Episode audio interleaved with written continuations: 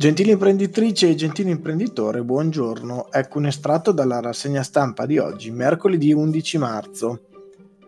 I due morti sul lavoro del 3 e 4 marzo non lasciano indifferenti i costruttori mantovani, impegnati nel garantire sicurezza, Oggi sulla Gazzetta interviene Ance Mantova attraverso il presidente Attilio Scacchetti, che ricorda come l'ente unificato per la formazione e la sicurezza della provincia sia stato tra i primi in Italia a darsi un'organizzazione stabile ed è pienamente operativo.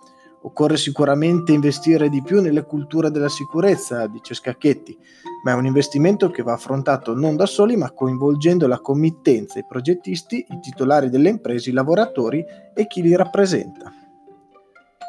Alto Mantovano nasce il nuovo colosso della calzetteria, si chiude la partita Fulgar Pompea, alla società di Castelgofredo il 100% del calzificio di Medole, mentre agli ex proprietari restano tintoria e logistica con sede ad Asola. A Roverbella tangenziale lasciata a se stessa, la provincia risolve il contratto con la Saneco SPA di Parma. La ditta che ha costruito la tangenziale di Roverbella era infatti stata pagata anche per garantirne la manutenzione per dieci anni, ma non l'ha mai fatto. Castiglione delle Stiviere, costi gonfiati la Bertani sotto inchiesta, pesante accusa per la ditta di trasporti a Louisiana, quella di un accordo sottobanco con l'impiegata di una società cliente per gonfiare le fatture.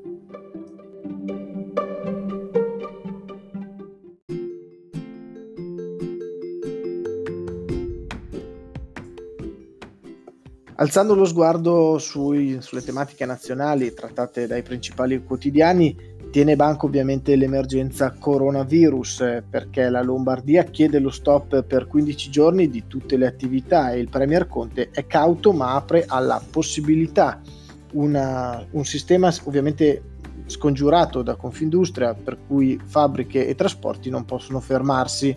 Aziende e professionisti sono uniti nel chiedere lo stop ai versamenti, anche Confindustria come priorità chiede la sospensione di pagamenti e adempimenti in scadenza, ma anche il congelamento di plastic e sugar tax. E sempre nell'ambito delle misure di contenimento, Austria e Slovenia hanno chiuso i confini con l'Italia.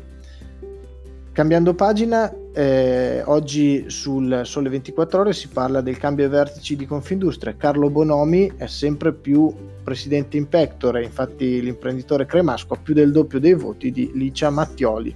Grazie per l'attenzione, arrivederci a domani.